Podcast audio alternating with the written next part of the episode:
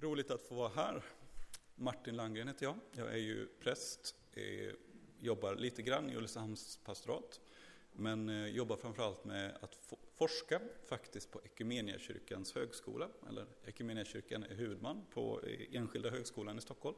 Så det är lite som att komma hem. Kanske. Eh, jag ska börja med att vi läser den här texten för den här söndagen som jag ska predika över, från Lukas evangeliet. Under femtonde året av kejsar Tiberius regering, när Pontius Pilatus var ståthållare i Judeen, Herodes, tetrark i Galileen, hans bror Filippus i Itureen och tra, eh, Trakonitis och Lysianias i Abilene, och när Hannas och Kajafas var överstepräster, kom Guds ord till Sakarias son Johannes i öknen. Han begav sig till trakten kring Jordan och förkunnade överallt syndernas förlåtelse genom omvändelse och dop, som det står skrivet i boken med, i boken med profeten Jesajas ord. En röst ropar i öknen, bana väg för Herren, gör hans stigar raka. Varje klyfta ska fyllas, varje berg och höjd skall sänkas. Krokiga stigar ska rätas och steniga vägar jämnas. Och alla människor skall se Guds frälsning. När folk kom ut i stora skaror för att döpas av honom sa han till dem, huggormsyngel, vem har sagt er att ni kan slippa undan den kommande vreden? Bär då sådan frukt som hör till omvändelsen. Och börja inte säga er, vi har Abraham till fader. Jag säger er att Gud kan uppväcka barn åt Abraham ur dessa stenar. Redan är yxan satt till roten på träden. Varje träd som inte bär god frukt skall huggas bort och kastas i elden. Folket frågade honom, vad ska vi då göra? Han svarade, den som har två skjortor ska dela med sig åt den som ingen har och den som har bröd ska göra på samma sätt. Även tullindrivare kom dit för att bli döpta och frågade honom, Mästare, vad ska vi göra? Han svarade, Driv inte in mer än vad som är fastställt. Och när det kom soldater och frågade honom, och vi, vad ska vi göra? Sa han till dem, pressa inte, någon, eh, pressa inte av någon pengar med våld eller hot, utan nöj er med er såld. Folket eh, var fyllt av förväntan och alla frågade sig om Johannes inte kunde vara Messias. Be gärna tillsammans med mig för den här predikan. Gud, vi tackar dig för ditt ord, för att det förändrar, det skapar liv, det skapar ljus hos oss, Herre. Vi ber att du öppnar vår blick för vad du vill säga till oss idag. Öppna våra hjärtan för vad du vill säga. I Jesu namn. Amen.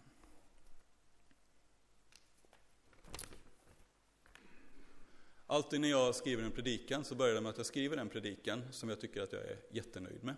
Sen läser jag igenom predikan och inser att nej, det här går inte. Så då får jag skriva om den helt och hållet. Så det här är predikan version 2. Det brukar vara så. Eh, ja. Eh, det är så här att eh, den här texten börjar egentligen precis på samma sätt, skulle jag vilja hävda, som hela livet som kristen börjar. Det börjar med de ganska krassa orden med att eh, det står att Guds ord kom till Johannes. Guds ord kom.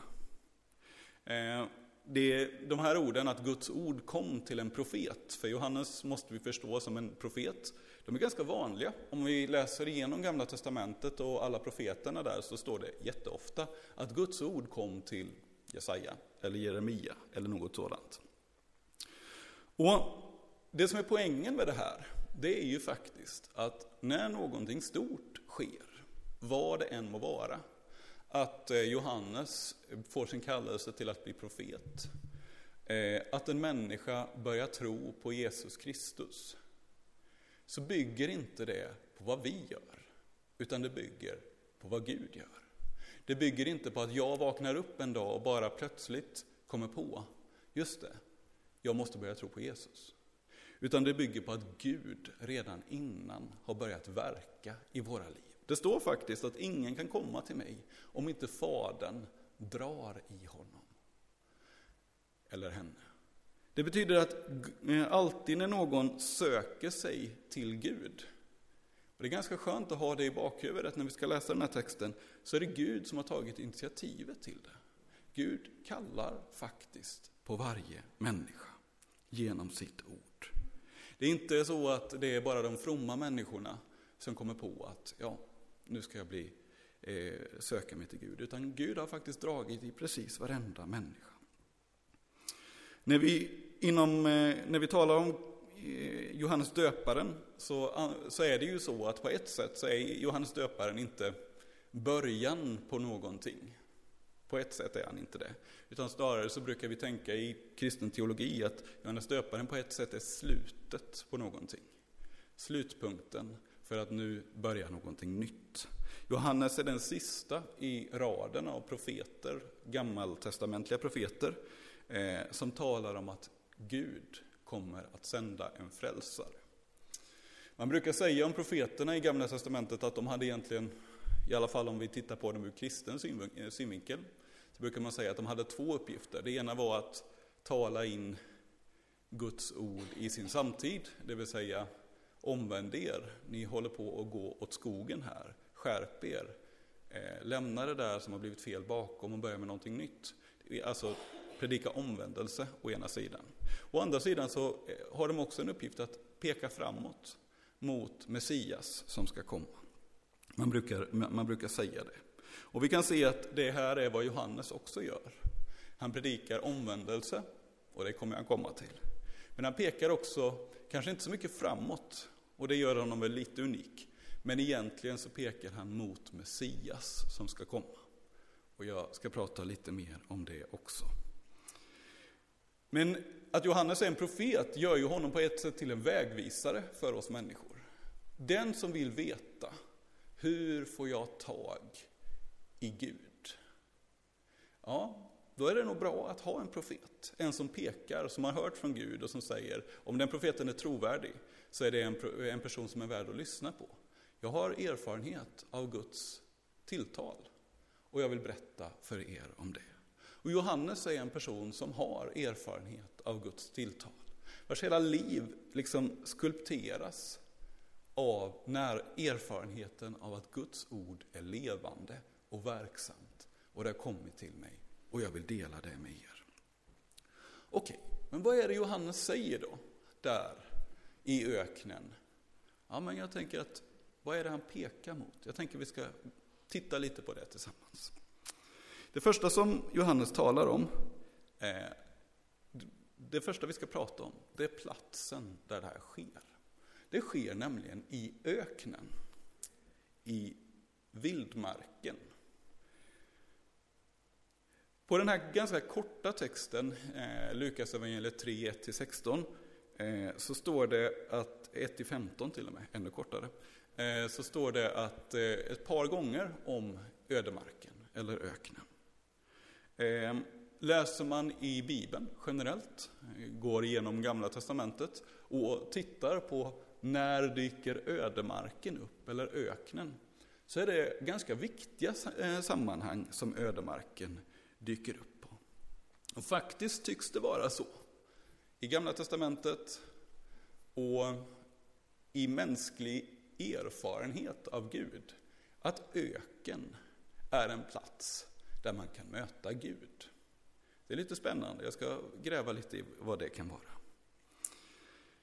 Det står faktiskt att Johannes drabbas själv av Guds ord i ödemarken. Han är ute i ödemarken och där talar Gud in i hans liv. Det står i den här texten om eh, den här speglingen av Jesaja, att en röst ropar i öknen.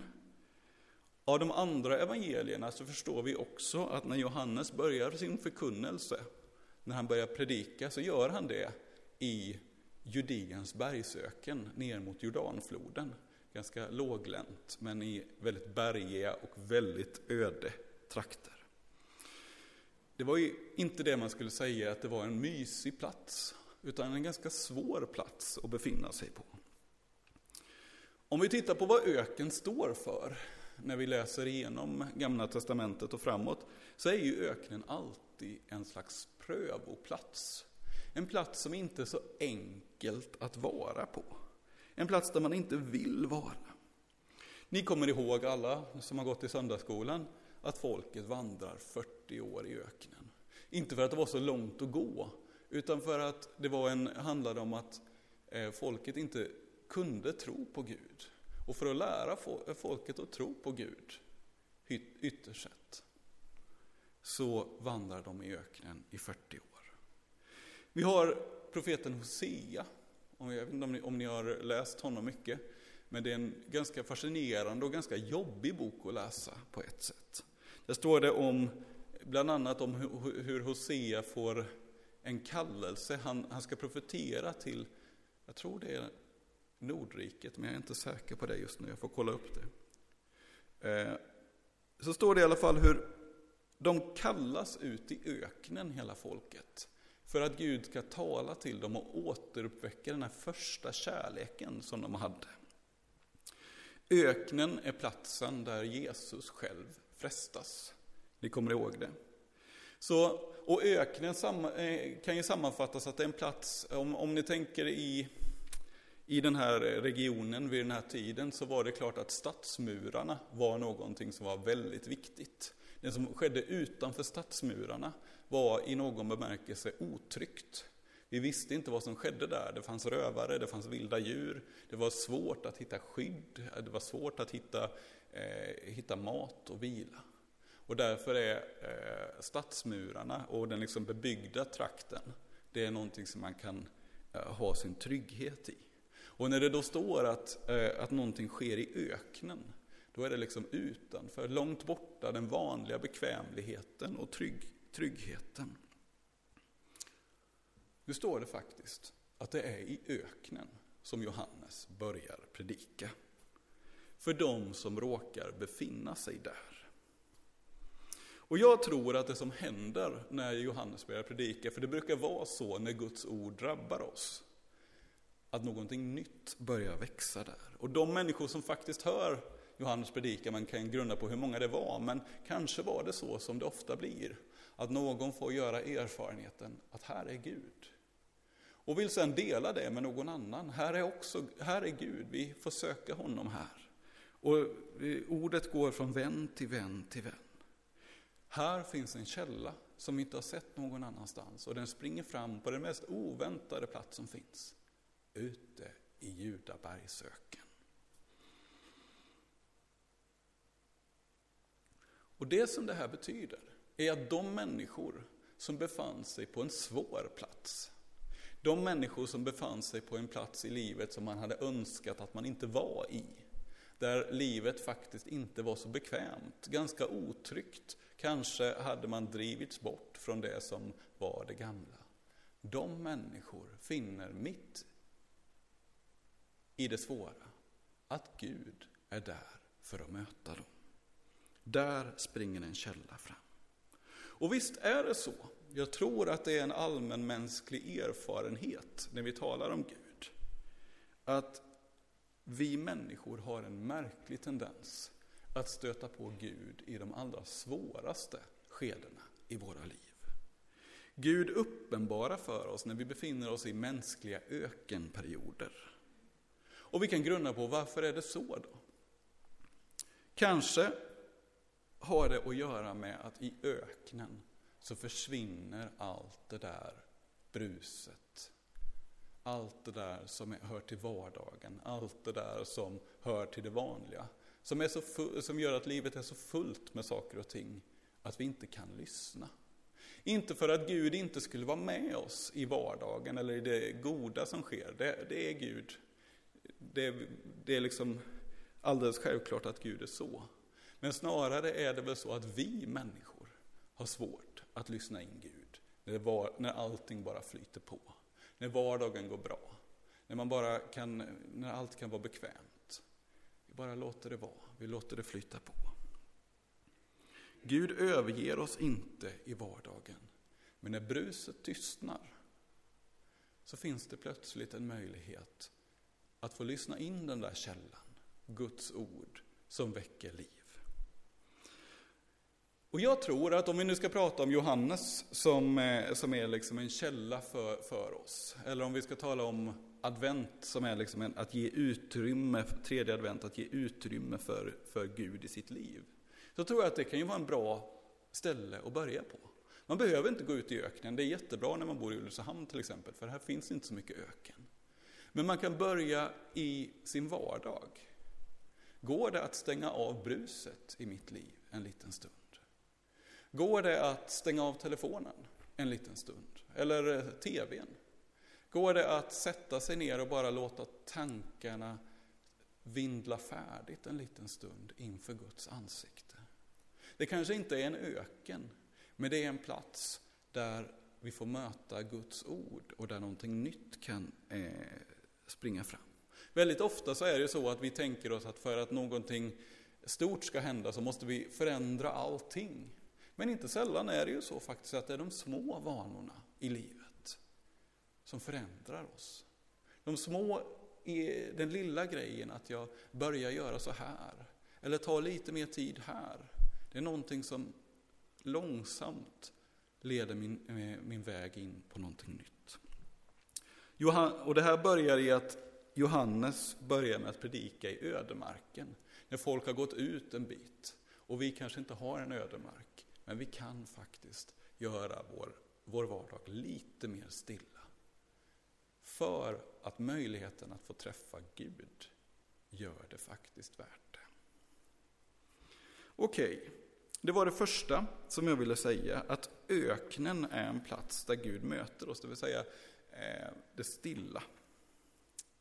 Nästa sak som jag vill prata om är den sak som kanske skaver mest i den här texten. Det är när Johannes börjar predika. Om, om, eh, han predikar om omvändelserna, omvändelse till syndernas förlåtelse, står det.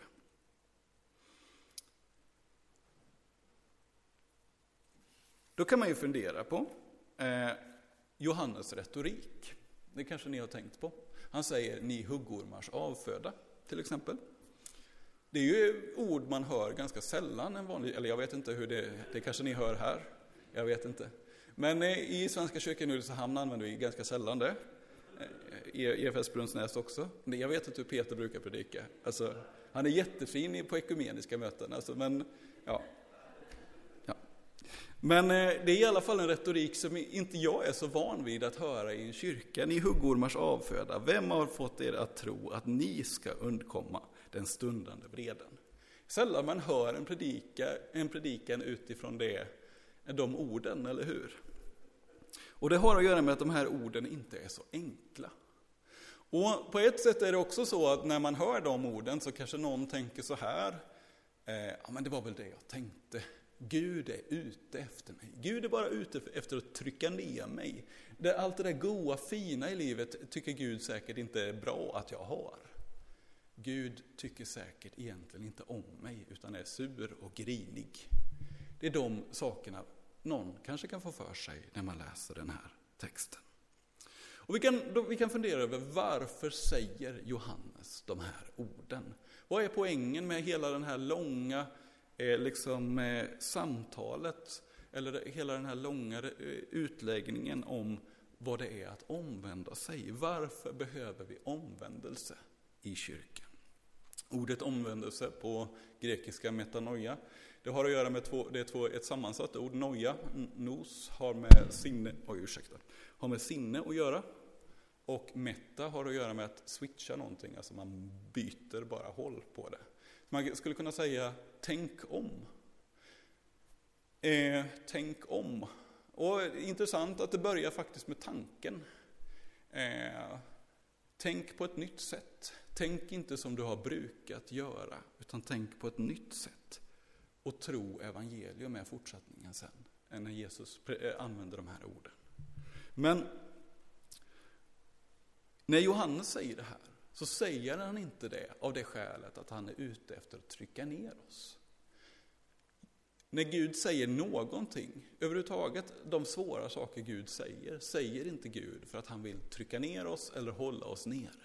Han säger det för att vissa saker handlar om att de är svåra att höra, men de kommer leda oss till livet. De här orden, vem har fått er att tro att ni kan fly från den stundande vreden? Om man, eh, ni som kan, eh, känner till romabrevet i, i Nya Testamentet vet att Paulus diskuterar de här sakerna om den stundande vreden i romabrevet 1. Och sen så småningom i romabrevet 2 så står det så här. Eh, det finns inget försvar för dig som dömer, vem du än är. Med din dom över andra dömer du dig själv. Det Paulus är ute efter när han diskuterar det här med att det finns en stundande vrede, men att vi istället lägger vår tid på att fördöma varandra, det är att eh, han sätter fingret på att vi människor är väldigt bra på att hitta strategier som gör att vi tänker oss att Guds ord om omvändelse, det gäller absolut för alla andra människor som inte har fattat än. Men jag, jag behöver inte det här.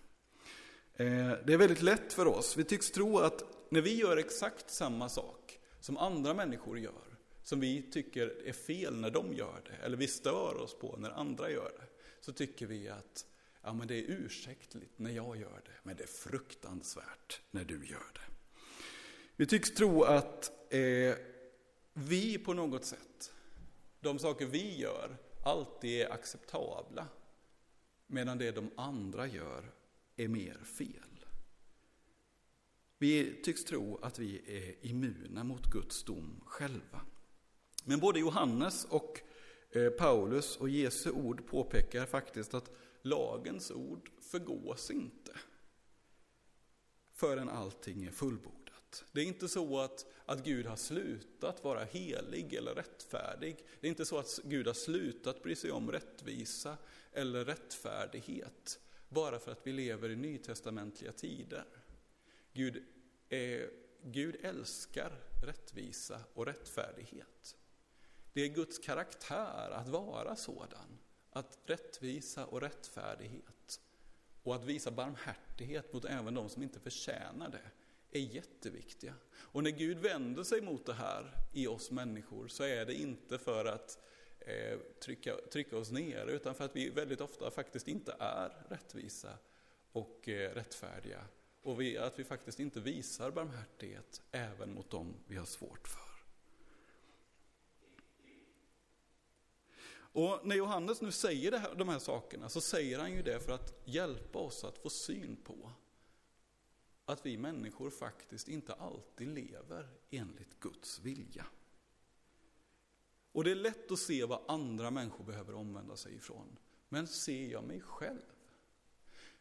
I, i den själavårdande traditionen i, som finns i Svenska kyrkan som kallas eh, för gammalkyrklighet så har man ibland an, talat om lagen som en spegel. Det finns säkert andra versioner i eh, Equmeniakyrkan eller något sådant. Men man talar ofta om lagen som en spegel, där Gud så att säga håller upp lagen för oss att vi ska få syn på oss själva. Hur är det i mitt liv? Lever jag barmhärtigt? Lever jag rättfärdigt? Är Guds rättvisa viktig för mig? Och så vidare. Och just det här med att ge utrymme för Gud i sitt liv. Det handlar också om att ge utrymme för Guds rättvisa i mitt liv. Att ge utrymme för Guds rättfärdighet i mitt liv. Att få syn på att, vad, ja men Gud, var är det jag behöver omvända mig? Inte för att Gud vill mig illa, utan för att det som eh, för att Gud längtar efter att ta bort det där som hindrar mig från att leva fullt ut tillsammans med honom. Och när vi ställer de här, när vi vågar ställa de här tuffa frågorna, då händer det faktiskt plötsligt att vi inser precis samma sak som folket insåg den där dagen. Att vi behöver också omvändelse i våra liv. Inte bara en gång när jag var tonåring och kom på att jag behövde Jesus. Fantastiskt, underbart, Gud har talat. Men också i min vardag. Omvändelse är inte liksom någonting man gör en gång, utan det är en livsstil som vi övar oss i. Inte för att Gud är sur, grinig och tråkig, utan för att Guds kärlek och härlighet och barmhärtighet ska kunna speglas genom mig. Okej, okay. Johannes talar om omvändelse. Men, och nu kommer jag till det sista jag vill säga. Johannes pekar också på Jesus. För visst är det så med oss människor att eh, om vi hör om omvändelse så kan det fortfarande vara så att vi blir lite rädda för Gud. Vi tänker att Gud mest är ute efter att vi ska bete oss rätt. Och det är ju inte det som är poängen med kristen tro. Kristen tro handlar om gemenskap med Gud. Kristen tro handlar om att du och jag är älskade av Gud långt innan vi gör någonting vettigt och bra. Långt innan vi gör någonting som är rättfärdigt. Att omvända sig är så att säga inte biljetten, alltså det jag gör är inte biljetten in. Det är snarare en effekt av mötet med en kärleksfull och levande Gud. Johannes är inte ute efter att ge oss dåligt samvete bara för saks skull, utan han vill hjälpa oss att skynda in i famnen på Jesus, som älskar oss även när vi är som allra sämst. Även när vi själva inte hittar någonting hos oss själva som är värt att älska eller söka. Då är det fortfarande så att Guds kärlek är lika stark, lika innerlig och lika uthållig för dig och mig. Det står här om hur Johannes gör, det, det Johannes praktik är att han döper. Och I kyrkorna har vi lite, kan vi ha lite olika sätt att tänka kring det, det här med dop. Men, och jag tror inte att Johannes hade helt klart för sig, eh, det var inte hans uppgift, vad dopets teologi handlade om. Men Paulus talar ju om dopet så småningom, att när vi, dör, när vi döps så dör och uppstår vi tillsammans med Jesus. Det vill säga allt det där som Jesus vinner åt oss på korset när han dog för 2000 år sedan, det blir ditt och mitt helt och hållet. Ingenting kan längre skilja oss åt. Dopet är inte bara alla andras, Jesus är inte bara alla andras, utan Jesus är faktiskt min. Och hans kärlek är också min. Det Johannes gör när han har talat om omvändelse, det är att han pekar på den enda lösning som finns. Lösningen är inte att jag tar tag mig själv i håret och drar mig upp eller tar mig i kragen liksom och tänker nu ska jag skärpa mig en gång till här och så ska det väl bli lite ordning på mig. Vi kommer aldrig att kunna gå den vägen. Lösningen på våra problem är se Guds lam som tar bort världens synder, som Johannes pekar på. Se på Jesus som har älskat dig in i döden och ut på andra sidan. I Jesus Kristus så är det så att alla människor som behöver nåd får nåden lagd i sina händer. Alla människor som längtar efter förlåtelse och barmhärtighet har fått det långt innan de bett. Jesus säger ju att den som kommer till mig ska jag inte visa bort. Det här med att vara kristen, det handlar inte om moral.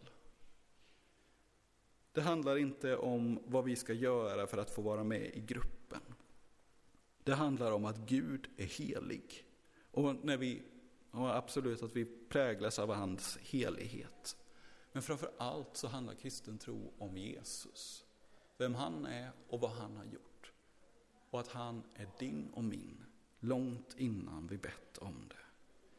Och det, det, det som vi får fråga oss den här tredje advent, det är Finns det plats i mitt liv för Jesus? För det fantastiska är att i Guds liv, hos Jesus, så finns det plats för dig och mig. Vi ber tillsammans. Gud, vi tackar dig för att det finns plats för oss hos dig. Hjälp oss i våra liv, i, våra stress, i vår stressiga vardag, att skapa utrymme för dig.